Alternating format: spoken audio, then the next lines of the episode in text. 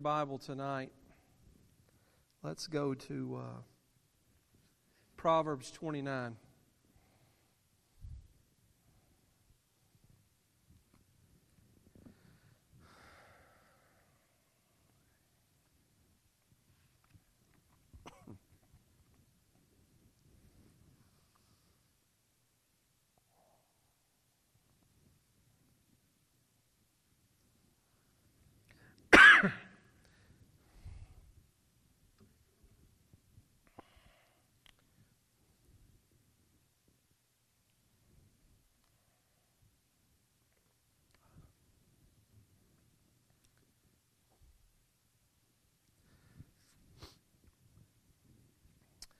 I read a uh, article, and uh, it was just uh, just a random article about a uh, the the author was writing about a friend who awoke one morning. He had one of those uh, king size water beds. You know, I don't know if anybody still has those, but he had this big water bed, and he woke up one morning and found a puddle of water in the middle of the bed.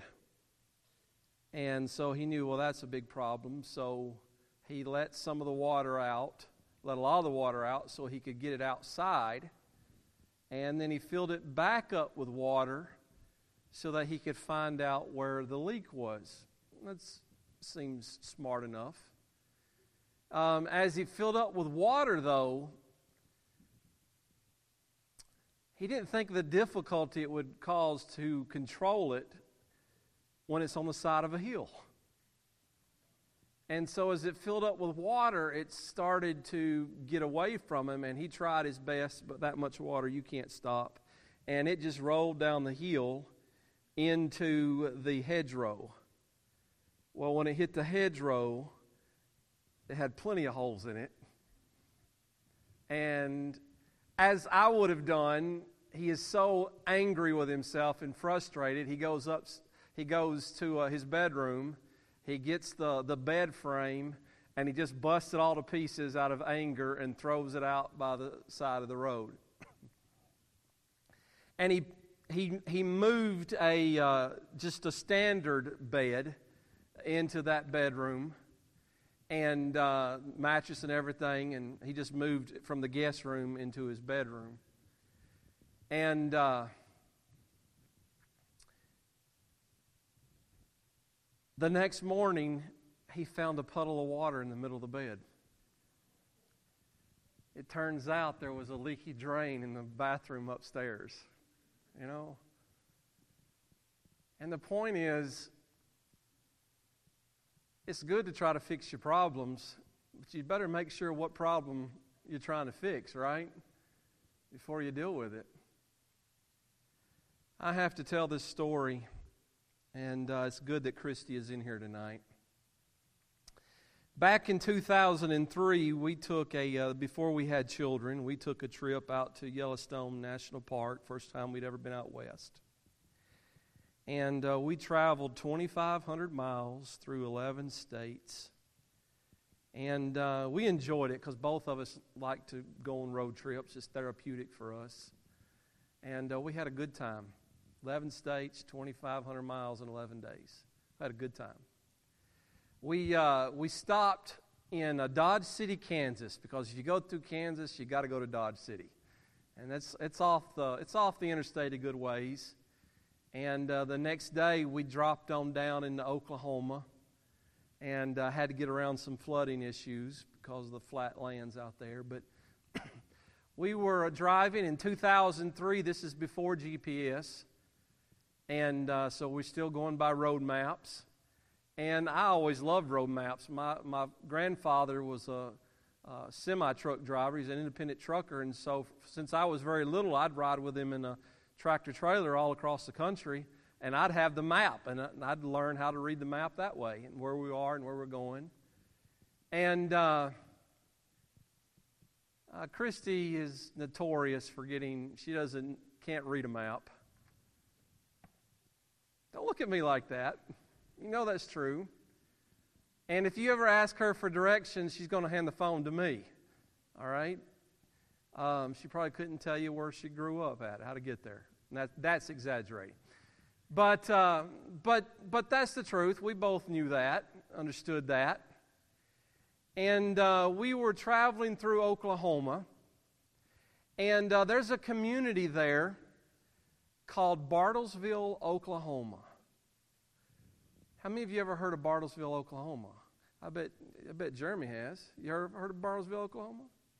That guy who was speaking at the leadership thing this weekend, I think is from Bartlesville, Oklahoma, with a, with a football team.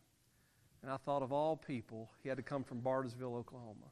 Bartlesville, Oklahoma, there's nothing there. There's no reason for you to go there, okay?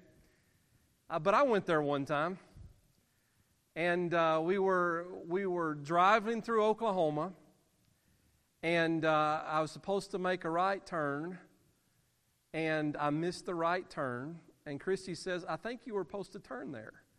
And I said, No, I wasn't. The turn is on up the road a little ways. And she pulled out the map. She says, I'm looking at the map. I'm pretty sure you missed your turn. And I said, No.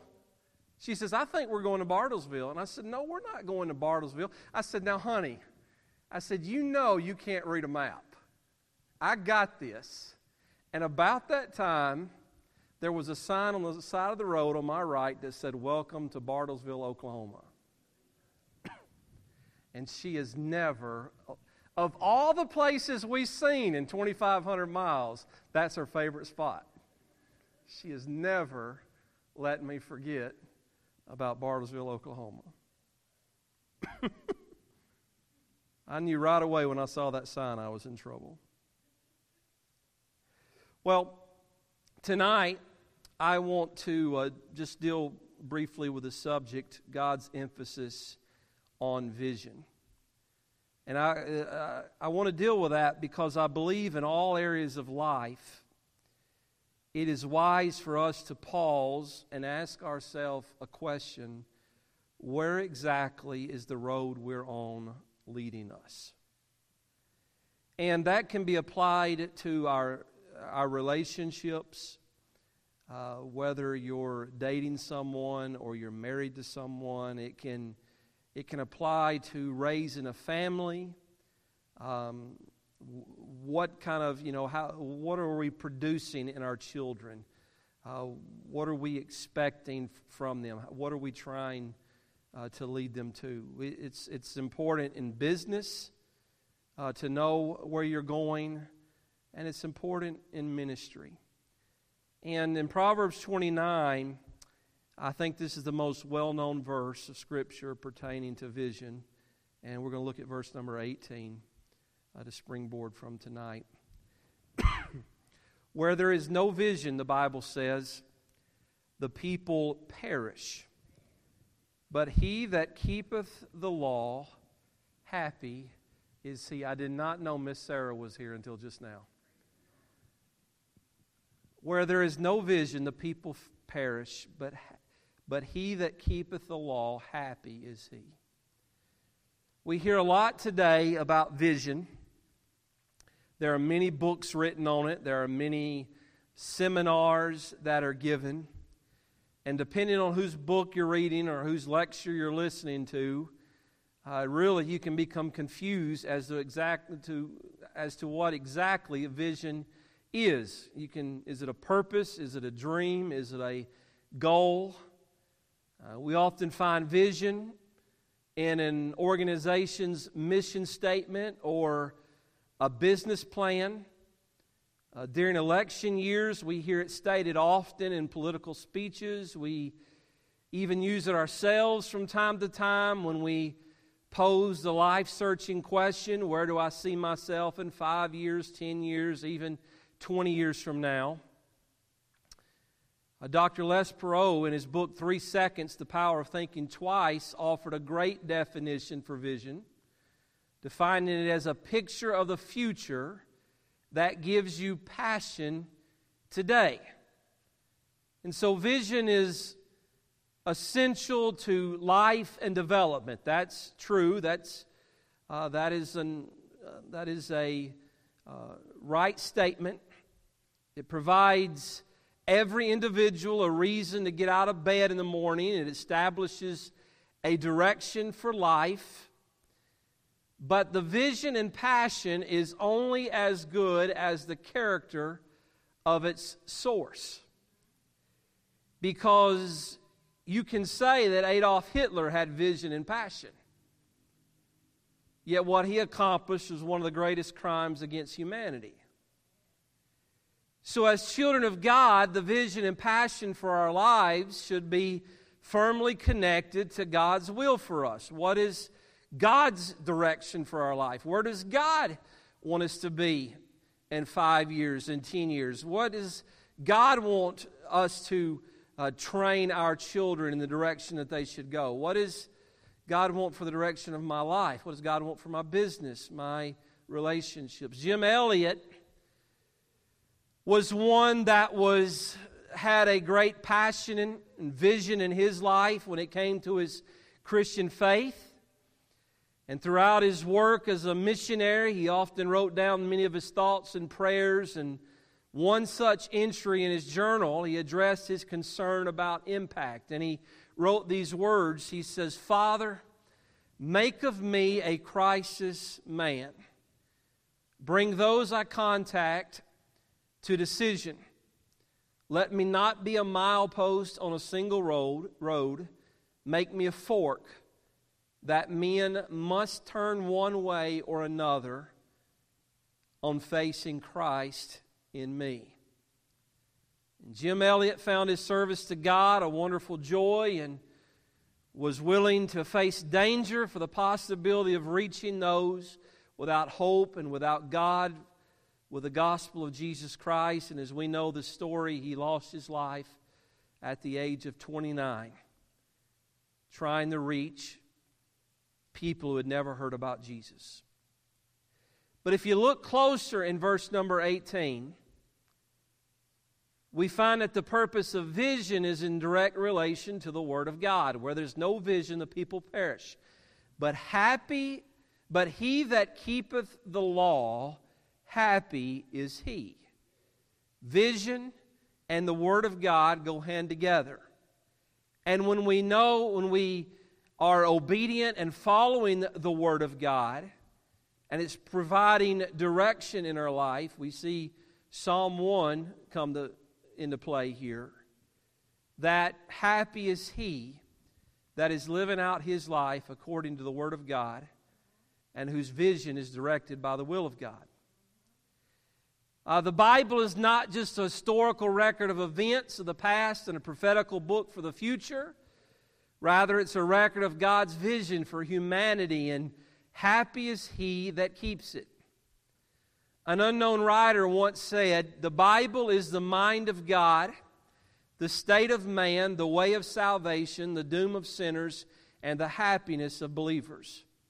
Its doctrines are holy, its precepts are binding, its histories are true, and its decisions are immutable. Read it to be wise, believe it to be safe, practice it to be holy. It contains light to direct you, food to support you, and comfort to cheer you. It is the traveler's map, the pilgrim's staff, the pilot's compass, the soldier's sword, and the Christian's character. Christ is its grand subject, our good its design, and the glory of God its end. It should fill the memory, rule the heart, and guide the feet. Read it slowly, frequently, prayerfully. It is a mine of wealth, a paradise of glory, and a river of pleasure. Students of the Word of God understand its value because Hebrews 4:12 says it discerns the thoughts and intents of our hearts. In Romans 10:17 we find that it produces faith. In Psalm 119 verse 10 it keeps us from sin. It teaches us what to believe through doctrine in 2 Timothy chapter 3 verses 16. It teaches us that what is wrong through reproof. It teaches us what is right through correction. It teaches us how to live right through its instruction in righteousness. And throughout the Bible, we find men and women very much like you and I, whom God called out of their usual routine to do something quite different. God called Noah in the midst of a troubled, godless society to build an ark and gave him the blueprints on how to do it. God told Abraham to leave his family and his homeland and to go to an unknown land where he would bless him and his family tree for generations to come. When times got real bad and Isaac was tempted to run to Egypt, God told him to stay right where he was and he would bless him. God gave a young shepherd boy named Joseph a dream, and because of it, he was betrayed by his own family. But God used him to save much people alive. God called Moses out of the luxury of Pharaoh's palace to lead Israel out of Egypt. He raised up a warrior in Joshua to lead his people through many battles until they conquered all and possessed the promised land. He called Gideon as he was hiding from the Midianites to save Israel out of their hand. He took the devotion of Ruth, who left all she had ever known and became a follower of the God of Israel, and would later would marry a man named Boaz, and together they, they would become the grand, great grandparents of the future king of Israel and David. He called Samuel as a young child to become a mighty man of God in Israel. He called a shepherd boy named David while tending to his father's flock to be anointed king. He used a young man named Solomon to build the very first and most magnificent temple unto the Lord. He used Nehemiah, who was far away in distant lands, to return to Jerusalem and rebuild the walls. He caused men like Jeshua and Zerubbabel to lead a remnant out of captivity back to their homeland to rebuild the house of God. He used a man named Ezra who had prepared his heart to seek the law of the Lord and to do it to teach the word of God and revive a nation. He called Jeremiah as a child to become a mighty prophet who remained faithful to his calling, although he would not have one single convert. He called a farmer named Amos while following his flock to go and prophesy in Israel. He called businessmen like James, John, Peter, and Andrew as they were tending to their nets to follow him and become fishers of men. He called men like Matthew while sitting at their desk at work to follow him. He reached out to a short, rich publican named Zacchaeus who became a philanthropist. He called men like Paul while on a mission to do something terrible to become a mighty preacher of the glorious gospel of Christ. And he used young men like Timothy, who was raised by a godly mother and surrounded by godly influences, to become a pastor of a local church. And what all of them had in common is that God had given each one of them a vision of what he wanted them to do and he pointed them in that direction through his word, and they all set out to accomplish that task. One of my favorite quotes is from J. Hudson Taylor, who said, All God's giants have been weak men who did great things for God because they simply reckoned on his being with them. So, turn your Bible to Hebrews chapter 11, and I'm going to give you four quick things, four quick points uh, tonight. Hebrews chapter 4, or chapter 11, in verse number 4. God's vision is particular or specific. All right? An example of this Hebrews 11, verse 4. By faith, Abel offered unto God a more excellent sacrifice than Cain by which he obtained witness that he was righteous, God testifying of his gifts, and by it he being dead yet speaketh. God calls different people to accomplish different tasks for a single purpose. He gives the church the responsibility of taking the gospel throughout the world. He chooses to accomplish this task through individuals. Adoniram Judson labored faithfully in Burma for 18 years without a furlough. And for the first six years, he did not have a single Burmese convert. He said that he never saw a ship leave Burma without wanting to board it and go home. And when his wife became sick and had to go home for two years without him, he wrote, If we could find some quiet resting place on earth where we could spend the rest of our days in peace and perform the ordinary service of religion, that would be wonderful. But he then wrote, Life is short. Happiness Happiness consists not in outward circumstances. Millions of Burmese are perishing and I am almost the only person on earth who has attained their language to communicate salvation. He saw that as a specific job for himself. And he has a specific job for you and I, and we are the only person who can accomplish it. And the question is well, not really the question, but it is important for us to be to be doing all that God wants us to do in the time that He has given us. God also, He, wants, he desires our best effort. Because Abel is not remembered because he offered a sacrifice, because Cain also offered a sacrifice. Notice in the middle of the verse, he's remembered because he offered a more excellent sacrifice. Cain offered the best he could grow. Abel offered up a life. And so, how good is our effort? Is our offering unto God a more excellent sacrifice? Secondly, look in verse 5 and 6, God's vision is peculiar.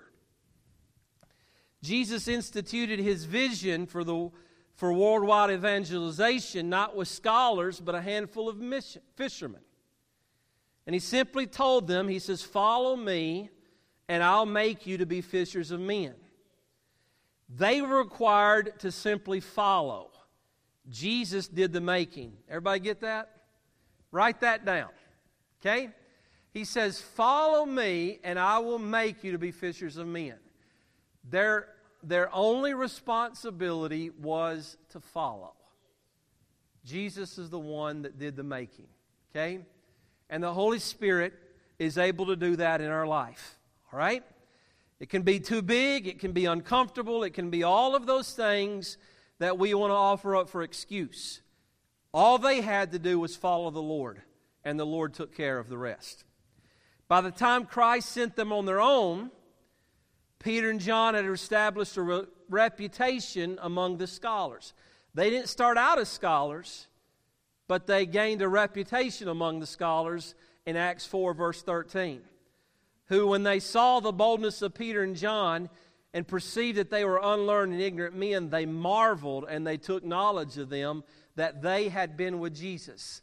Michael, what the scholars saw in Peter and John was simply those men followed Jesus. Okay? That's all they were that's all that he told them to do. Follow me and I will make you. And if we can just be found following the Lord, we will be exactly where we're supposed to be. All right? We will, uh, all the stuff where we're trying to figure out will be exactly where we're supposed to be if, if we focus on following the Lord. God chooses to do unique things through unique people. 2 Peter chapter 2 and verse 9 and 10 says, But ye are chosen generation, a royal priesthood, a holy nation, a peculiar people, that you should show forth the praises of him who hath called you out of darkness into his marvelous light, which in time past were not a people, but are now the people of God, which had not obtained mercy, but now have obtained mercy. In Hebrews 11, in verse number 5, we read of Enoch. By faith, Enoch was translated that he should not see death, and was not found because God had translated him. For before his translation, he had this testimony that he pleased God. Enoch was unique in that God translated him. And the reason God translated him was because he had a testimony that he just pleased he just pleased the Lord. In verse number six, the Bible says that we cannot please God without faith. Without faith, it's impossible to please Him. For he that cometh to God must believe that He is, and that He is a rewarder of them that diligently seek Him. So God requires us to trust Him. And As we continue through this list, I promise you that none of these individuals mentioned had all the answers when they decided to follow God. In verse number seven, read with me about Noah. By faith, Noah, being warned of God of things not seen as yet. Not even, not only were they not seen, he had never even heard of such a thing. What is rain, God? He had no idea. But he, yet he moved with fear and prepared an ark to the saving of his house, by which he condemned the world and became heir of the righteousness which is by faith. They did, he didn't have all the answers, but he did what God told him to do, and his family reaped the benefits because of it. Look at Abraham in verse 8. By faith, Abraham, when he was called to go out into a place which he should after receive for an inheritance, obeyed, and he went out not knowing whither he went. God told him to go, and he didn't even know where he was going. But he found God all along the way. God was with him on the journey, God directed him, and God blessed him when he got there. In verse 11, we read about Sarah. Through faith also, Sarah herself received strength to conceive seed and was delivered of a child when she was past age because she judged him faithful who had promised. She was way too old to have a child. It was impossible for her to have a child. It was physically impossible for her to have a child. But she trusted the Lord, and God gave her a child. Thirdly, God's vision is purposeful. Look at verse 24 and 25 of Hebrews 11. God's vision has a definite aim. By faith, Moses, when he was come to years, refused to be called the son of Pharaoh's daughter, choosing rather to suffer affliction, suffer affliction with the people of God than to enjoy the pleasures of sin for a season. Moses felt that way because at the age of 40, evidently God had put such a vision in his heart. Acts 7 and verse 24 says, For he supposed his brethren would have understood how that God, by his hand, would deliver them. So he left Pharaoh's house. Then he had that whole situation where he killed the Egyptian, and then he ran for his life and spent 40 years in the desert. All right? God had given him a specific purpose, a definite aim, and he was to fulfill that course. And lastly, tonight, God's vision is possible. It's possible. God doesn't call us to something that cannot be done. With man, it is impossible, but with God, all things are what? All things are possible, right? And so God calls us to it. God's going to help us do it, all right? Or get us you bring us to it. Look in, uh, look in verse 29. It's possible because it requires God to do it. Hebrews 11, verse 29. By faith, they passed through the Red Sea as by dry land, which the Egyptians, assaying to do, were drowned. All right? They got to the Red Sea. To the, to, in front of them was a body of water. Behind them was the Egyptian army fast approaching, and uh, Moses is praying, and God tells him, just go forward. Just go forward. And he raises up that rod, and when he raises up that rod, the Bible says that God, the wind blew, and it parted the waters, and it, it dried up the ground, and they went across on dried ground. You with me? And uh, I mean, God, God did it. Uh, it's, it's possible. The Lord said to Moses, Take the people and go forward. And every one of us would say, Where are we going to go? It's impossible. But as they go, God takes care of it and He gets them through it. Look at verse 30. You remember those giant walls, those well fortified cities that the spies said they couldn't, they couldn't overcome? By faith, the walls of Jericho fell down after they were compassed about seven days. The walls came tumbling down because God did it. All right? His, his idea was to march around the city and on the se- and seventh day shout and blow the trumpet, and the wall fell. It's possible. Verse 31 By faith the harlot Rahab perished not with them that believed not when she had received the spies with peace. It's possible for us to overcome our background, overcome our past, our sinful history, our sinful ways and lifestyle. It's possible to overcome that and begin a new life because it requires God to do it. George Mueller said, Faith does not operate in the realm of the possible. There is no glory for God in that which is humanly possible. Faith begins where man's power ends. Amen? So, here's the thing. In reality, none of us really want to live there. You know, none of us really want to live in a place where if it's if God doesn't do it, it's not going to happen.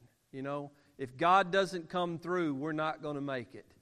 If, if God doesn't provide, we're going to lose our house. Our power is going to get cut off. Or if God doesn't help us, heal us, we're going to die of sickness. I, I, I mean, none of us really want to live there. None of us really want to live in a place where um, we don't know what tomorrow's going to hold. We don't, we're just going to keep going forward, but we really don't know what's going to happen. All right? But that's where you find God doing the greatest things. Are you with me? That's where you find God doing the greatest things. And so it, it requires us to be there to see God shine and do more for us than we could even know what to pray for. On December 22nd, 1899, the evangelist D.L. Moody lay dying. And his first job had been as a shoe clerk in Boston, gathering 18 ragged boys off the street to organize a Sunday school class. In two years, the class had grown to 1,500. That's a pretty good Sunday school class, wouldn't you say? In his lifetime, Moody ha- was to take two continents in his hands and shake them for God. And as he died, he left this epitaph written on the flyleaf of his Bible. If God be your partner, make your plans large.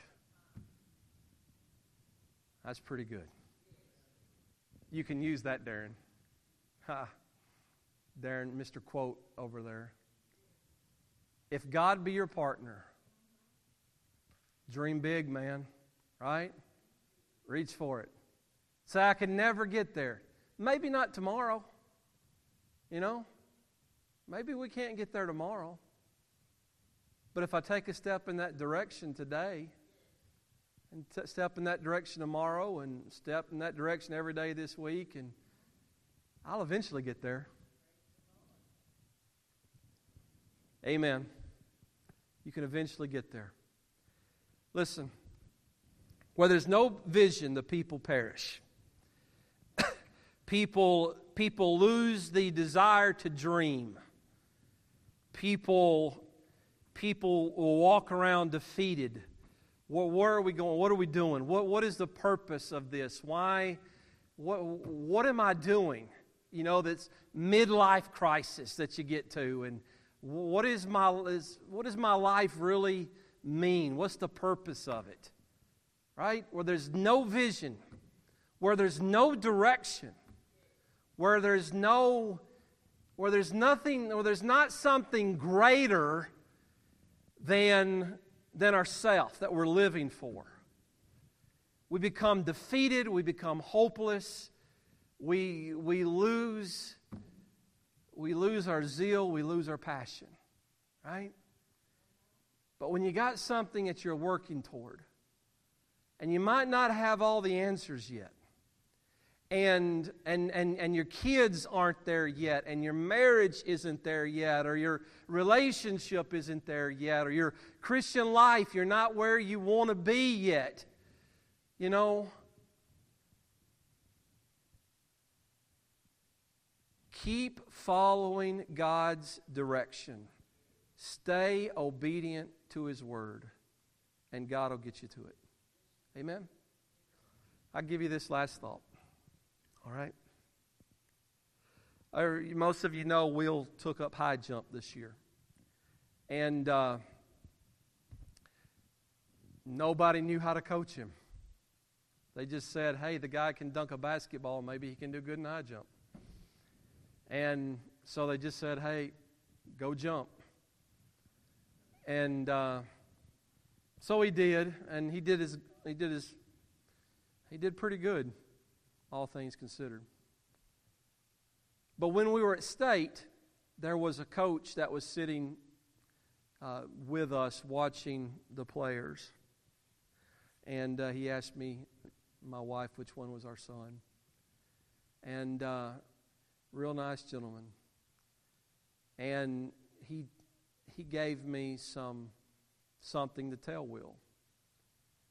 And uh, when Will was done, uh, he came. Will came out to us, and the coach got up and introduced himself, and he gave him some instruction.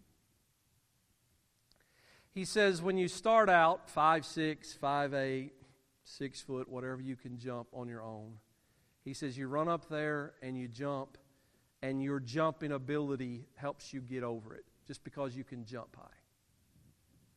He said, but the way those guys get six four, six six, six eight, I mean, the Olympic record is over eight foot. Now, if you got an eight foot ceiling in your house, you think of somebody jumping and say, I'm going to jump on the second floor of your house.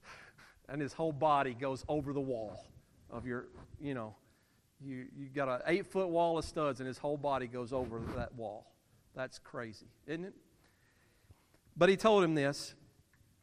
He says, The higher you get, he says you have to increase your speed and you have to jump a little, you have to jump a step sooner every time it goes up.